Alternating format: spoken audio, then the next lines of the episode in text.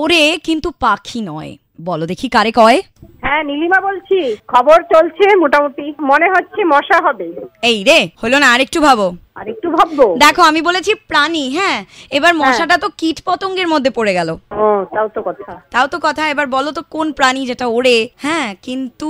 আচ্ছা চলো তোমাকে একটা হিন্ট দেবো হ্যাঁ দিতে পারো এটা কিন্তু রাতের বেলায় বেশি ওড়ে রাতের বেলা হুম চামচি কি চামচিকে